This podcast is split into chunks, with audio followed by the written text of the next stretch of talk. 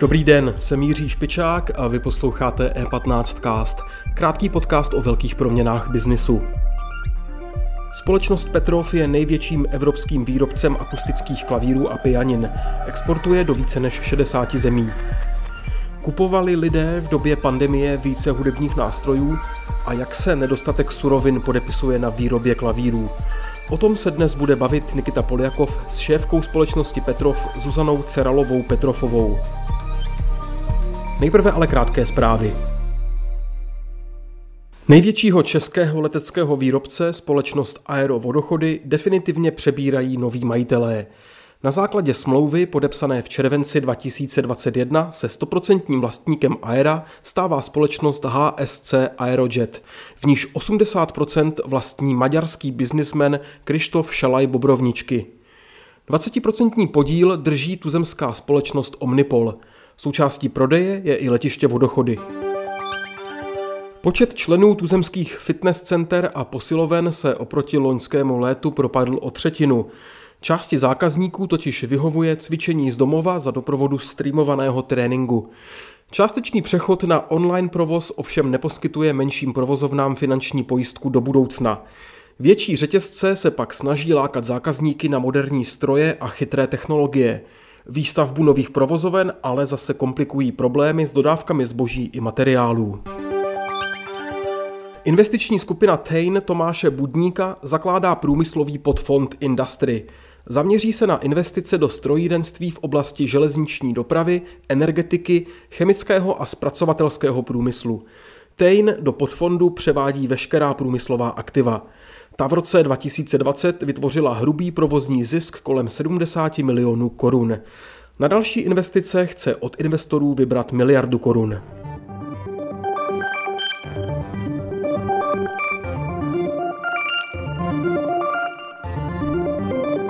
Více informací najdete na e15.cz.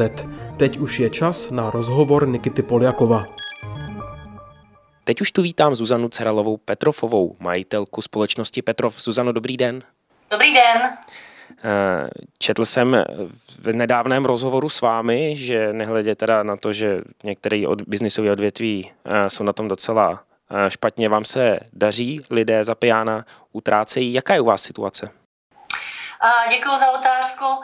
Je to tak. Ehm, musím říct, že piano business je takový, ehm, chodí ve vlnách, takže když lidi mají peníze, tak se piana prodávají a když zkrátka řeší existenční problémy, tak samozřejmě se, ne, se nekupují nástroje.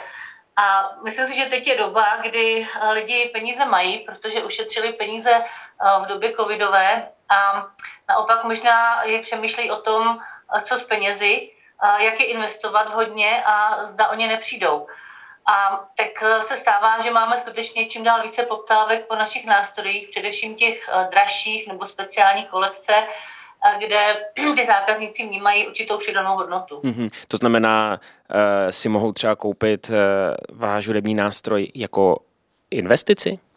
Já si myslím, že to tak je. Je to tak je, protože je to dlouhodobá investice. Nástroj vydrží 50 až 100 let, záleží, jak samozřejmě se o něj ten zákazník stará, ale mm, rozhodně slouží jako dlouhodobá investice. To znamená, jeho cena stoupá na hodnotě, chápu to správně s tím časem?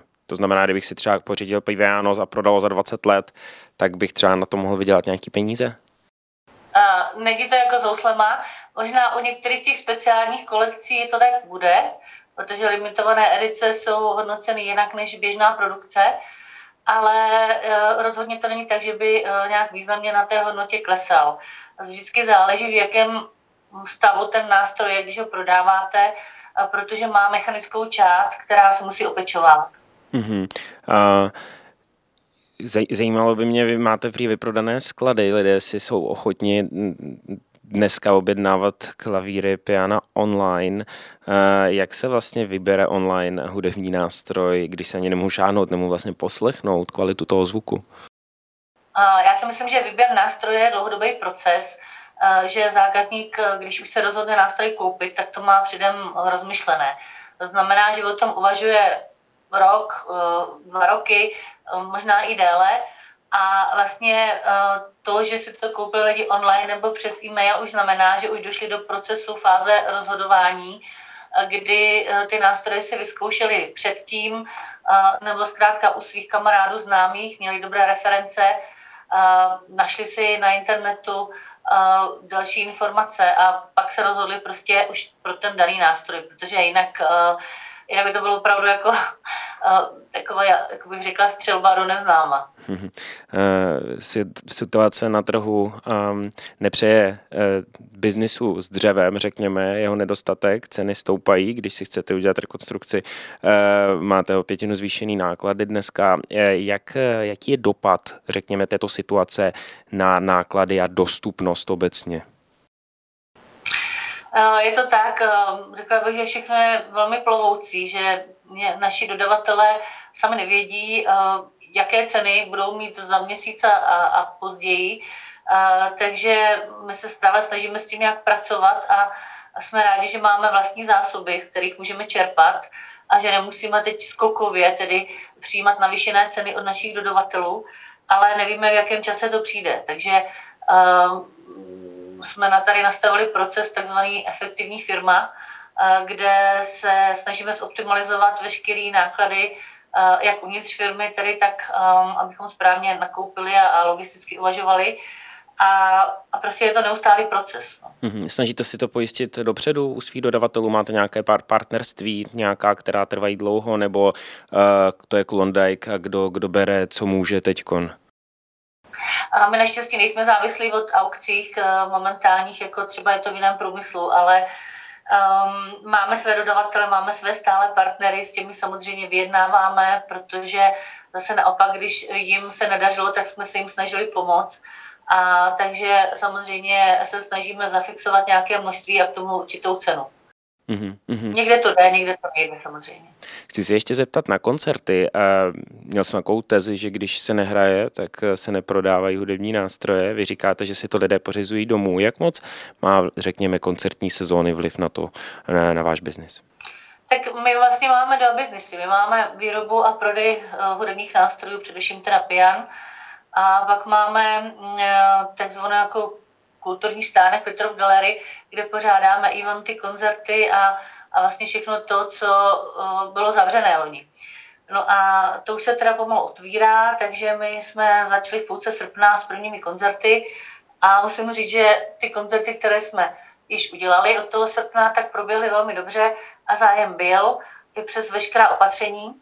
Eh, které samozřejmě musíme všichni dodržovat a máme před sebou hlavní sezónu, eh, teď 6.10. Leco Deči a, a dál. Takže prostě ty koncerty jsou vyprodané. Jak ty lidi nakonec přijdou a jaké budou opatření, eh, to bohužel nikdo neví. Uhum, Kde se vám dneska dobře daří, když to řeknu ve světě? Vím, že třeba jste měli silnou Ázii před covidem. Udrželo se to? Eh, měli jsme silnou Ázii, Ázie je pořád silná, ale musím říct, že se teďka stává takový eh, fenomén, že se přesouváme s tím obchodem více do Evropy a to proto, že to velmi eh, ovlivnila doprava. Asi víte, jak to vypadá teďka, že nejsou kontejnery a zkrátka ta doprava je, teď už můžu říct, i pětkrát dražší, než byla před rokem. A to je, to je ohromný jako, zvýšení a pak to samozřejmě zahýbe s těmi koncovými cenami pro koncové e, zákazníky. Takže e, se snažíme nějakým způsobem v tom e, najít rovnováhu a když se podíváme potom na naše, teda konkrétně na naše prodeje, tak jsme zjistili, že vlastně v Evropě jsme prodali za půl roku víc než v roce 2019 za celý rok což samozřejmě je jisté pro nás diverzifikace rizika a jsme za to rádi ale tím nechci říct, že tu Azii ztrácíme, nebo prostě jsou to objektivní příčiny, proč se, proč se tam teďka nedá tolik prodat. Uh-huh. A když se podíváte na budoucnost a možnosti, řekněme, rozvoje vašeho podnikání, a co vás v, této souvislosti napadne, jaké máte plány?